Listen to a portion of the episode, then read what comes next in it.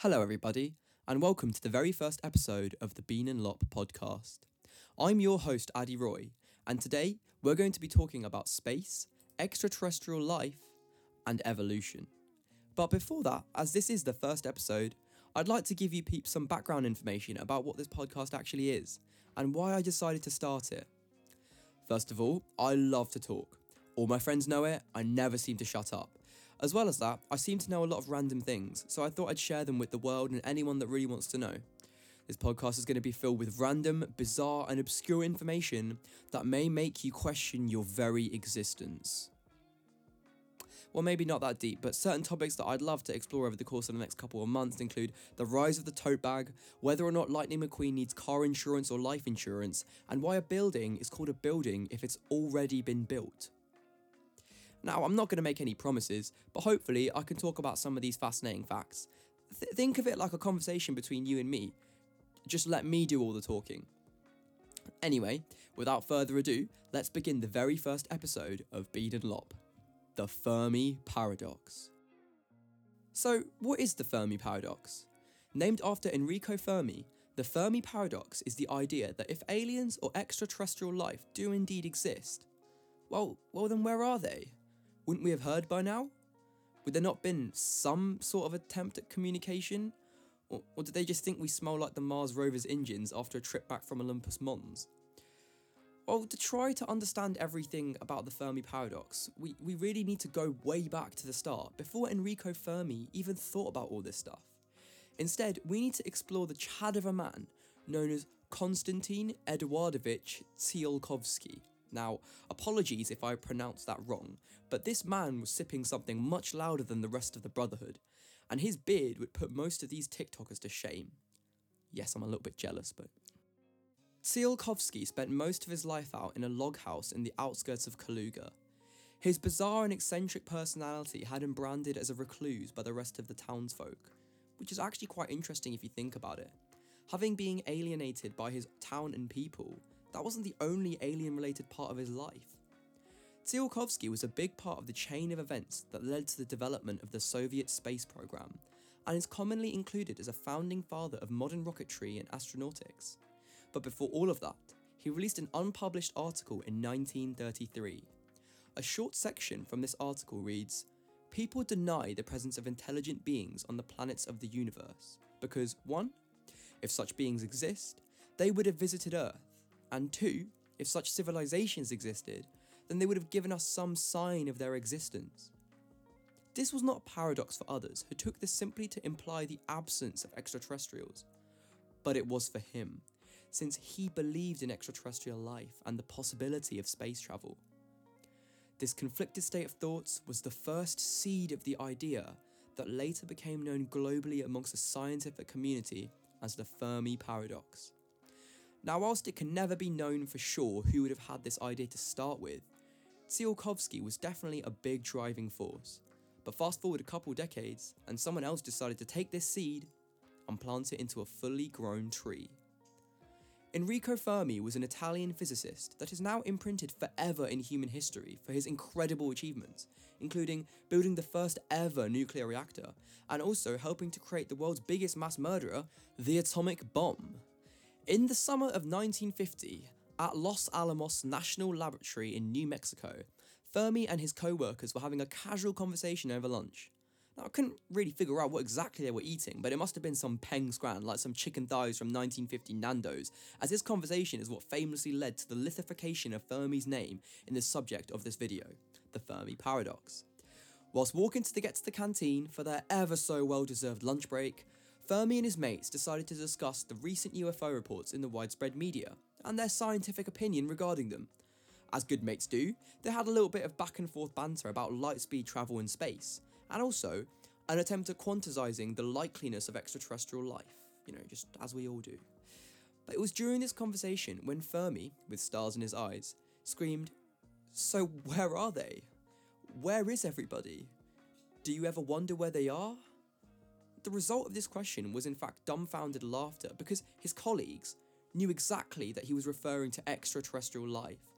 Now, this was just one of many lunch- lunchtime conversations which led to Fermi making his own set of calculations that led him to believe we ought to have been visited long ago and many times over. Now, Fermi went on to take part in the controversial Manhattan Project and later passed away from cancer in 1954. However, the question that this man posed became something of a legend. I think he was a pretty cool bloke, but you can look him up on Wikipedia if you want a more in depth analysis. One of Fermi's colleagues, Edward Teller, went on to state that not much really came out of these conversations, except perhaps a statement that the distances to the next location of living beings might be quite, quite great. And that indeed, as far as our galaxy is concerned, we might be living out in the boonies, somewhere far away from the metropolitan galactic centre hub of things. And as you can imagine, this is not a very humans are at the centre of the world type of topic. And if this was the Middle Ages, I'd probably get slowly tortured by the church. Yeah. Anyways, moving onwards and forwards from that, in 1975, Michael H. Hart published what has to be one of the first ever detailed examinations of the Fermi paradox. He argued that if intelligent extraterrestrials exist and are capable of space travel, then the galaxy could have been colonized in a time much less than that the age of the Earth. But the question still remains where are they? And that, my dear friends, is why this is a paradox. There are no true answers. Well, that's it for this video. I hope you enjoy the next one. Ah, you really think, you really think that I'm going to leave you empty handed? Bruh, sit back, grab a snack, the film starts now. Let's dive further into the actual paradox itself. Allow the old forefathers of physics and instead allow me to explain to you some of the reasoning behind this paradox. I guess you could call it head headcanon, but whatever, this is the space DLC we're on about.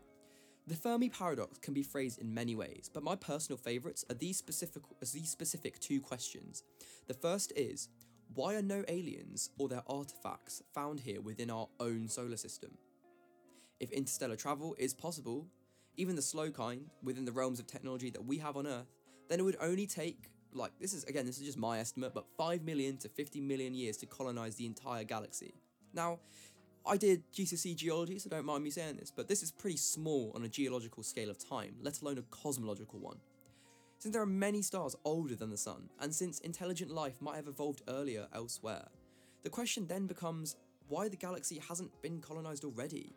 Even if colonization is impractical or undesirable to all alien civilizations, large scale exploration of the galaxy can still be possible by probes. But where are the probes? No one knows and perhaps no one will. Except probably Mark Zuckerberg, who's been stealing all their private data, and I don't even know. He's definitely not sharing everything with us, but whatever. Anyways, the second question is why do we see no signs of intelligence anywhere else in the universe? Now, the question, this question is not just limited to our galaxy, but to other galaxies as well. For distant galaxies, immense travel times could p- potentially explain the lack of alien visits to Earth. But a sufficiently advanced civilization could potentially be observable to us from telescopes, or some sign of movement could be somewhat detectable. But there are no signs. No signs at all. So let's talk about numbers then. What is the actual probability? Well, I've got some good news and I've got some bad news. Do you want the good or bad first? You know what? Why am I even asking? The good news is we have an equation to understand the probability. The bad news is we don't have the values for the equation. And I'm not talking about simple things like find x in a quadratic equation. What I'm talking about is an equation formulated by Frank Drake in 1961. Can you guess the name? It's the Drake equation. And no, not like the rapper, please don't start singing God's Plan. The Drake equation was created by Dr. Fran- Fra- France? No, what am I on about? Created by Dr. Frank Drake in 1961 in an attempt to rationalize and evaluate the considerable, considerable probability for the existence of alien or extraterrestrial life. The equation is as follows n equals r times fp times ne times fl times fi times fc times l. Now, as I'm sure you're, I'm sure this is going through your head, but this means nothing unless we actually break it down like a beat on an 80s dance floor. So, what does each letter stand for? We're going to go through it. N, or the result, is the number of technologically advanced civilizations in the Milky Way galaxy. So we, the humble, selfish, grotty, filthy excuse of a civilization, would add to this number. Anyways, promptly moving on. R is the rate of the formation of stars in the galaxy. or in English, how long it takes for a star to be born. FP is the fraction of those stars with planetary systems. NE is the number of planets per solar system with an environment suitable for organic life. FL is the number of those planets that life would actually appear on. Fi is the fraction of inhabitable planets that intelligent life appears. Not just little bacterium swimming in pools of amino acids, but actual intelligent life. So, not like any of you. No, I'm joking, I'm sure you're all smart. FC is the fraction of civilizations that actually reach the level of technology where you can detect external signals like radio waves. Essentially, it's the number of civilizations that would end up asking the same questions as us and have a means of tele- telecommunications to follow it up. And last of all, L is the length of time that it would take for these signals to be to reach us. Now, whilst that might have made your brain hurt a little, the funniest part about the Drake equation is, well, it's pretty useless. The last four terms are not quantifiable. We, we don't know how likely it is for life to appear on a planet, let alone for it to be intelligent. We don't know anything about how long it would take a civilization to reach the level of technology that we have here on Earth. We only have one known record, and that's humans on Earth. And that's not even up to date, so nothing to really compare to, if you get me. In, in fact, we don't really know much about life in general. What is it to be alive? Science tells us anything undergoing the seven life processes, I'm sure you've heard of Mrs. Nerg or Mrs. Gren, is it alive, but what does that really mean? Now I'm going to stop talking, as I fear this may end up becoming an episode of Black Mirror, but the point that is important to understand is in order to understand life beyond Earth, we should we should probably understand what life actually is a little bit better. But anyway, while somewhat useless, the Drake equation was actually used in the first SETI meeting. Um, some of you may know, but SETI stands for the Search for Extraterrestrial Intelligence. And this first meeting had some big names, including Frank Drake and Carl Sagan. Well, they use this equation that we don't really know anything about to base that there could be roughly between 1,000 and 100 million civilizations in our galaxy, the Milky Way alone. But as explained before, this is not by any means a true figure, as the last four terms of the Drake equation need to be somewhat improvised. Like, this literally tells us nothing. But it also tells us everything. Think about those last four terms. Understanding and appreciating how difficult it is for abiogenesis to, pay, to or the process from which life itself originates to take place, can actually help us understand a few things. And this leads me onto a theory which actually fascinates me quite a bit. Whilst it's probably boring for most of you, you don't get a say, I'm going to talk about it anyway. What I'm going to talk about now is the Great Filter, an idea first proposed by mad lad economist Robin Hanson in 1996. Now I mentioned it briefly before, but you may not like be familiar with the term. Abiogenesis is the process by which non-living matter becomes living. No one really knows how life really does originate, except from probably Tom Cruise because he doesn't age. But in all seriousness, the topic of the origin of life is a deep and interesting one, but that's where the great filter comes in. Now, I'm not talking about the best filter for you to use on Instagram or Snapchat. No, this is a different kind of filter. Think back to GCSE physics. When you pass light through different filters, each filter would produce a different outcome. But most importantly, filters are something which the subject passes through. In GCSE physics, that subject is light and something to do with the spectrum, but I, was never really interested in those long, boring equations. Quite ironic because I just spent the last however many minutes talking about an equation that makes absolutely no sense, but this time, the subject isn't light. This time, the subject is life. You see, in order for life to develop some sort of intelligence, there are certain filters that need to be passed. You can think of these filters more like checkpoints. The first great filter is life itself. The whole concept of abiogenesis is a massive filter, as we don't really know how common it is. But obviously, we as humans have passed this first filter, and we've gone on from measly unis- unicellular eukaryotes in the oceans to highly intelligent multicellular organisms that spend roughly six hours scrolling Insta and TikTok every day. Obviously, not speaking for myself, but hey ho. So, if life itself is the first great filter, well, then what's the second? Well, that's the problem. We have no real way of identifying these checkpoints that make intelligent life so difficult to achieve. Now, what I'm about to say is pretty much my opinion.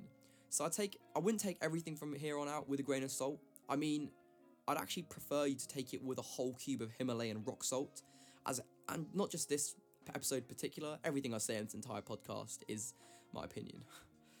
and I'm putting it on the internet. Wow. Anyway, back to the topic.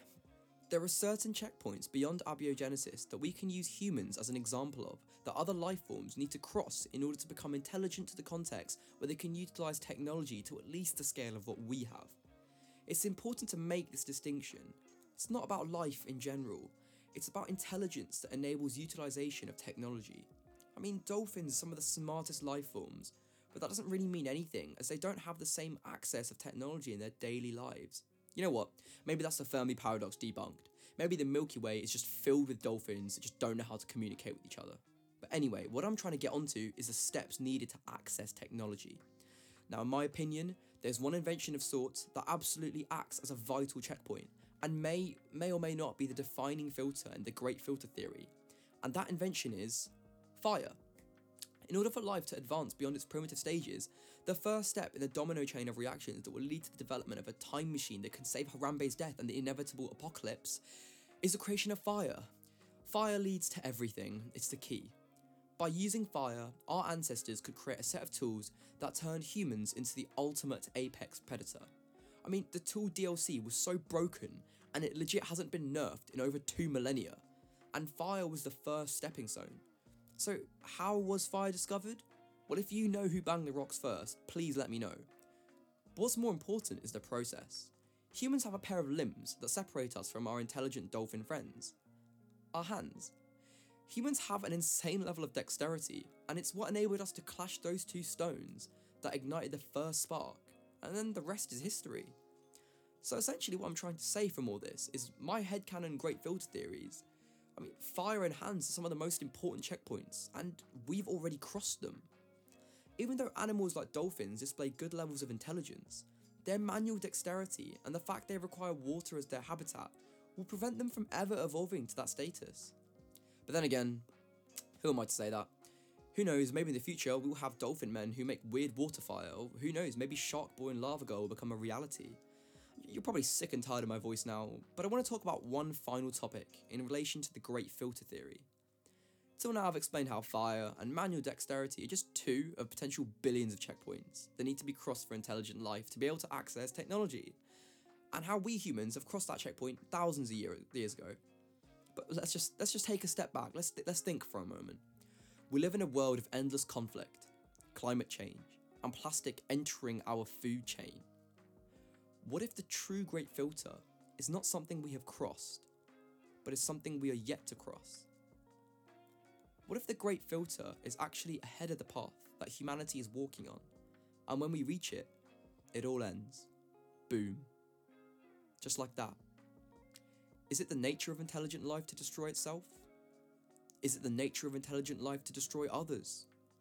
Will we run out of natural resources and then bid farewell to the world and just shower everyone in nukes?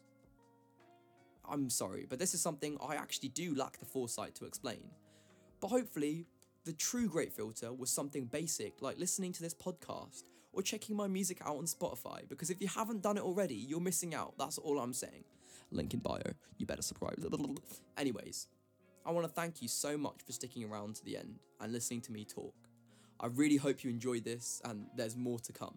So take care and hopefully I'll, I'll see you in the next episode. Don't want to give away too much, but it's going to be called The Rise of the Tote Bag, so it's one you definitely don't want to miss. And thank you so much for listening. Until next time.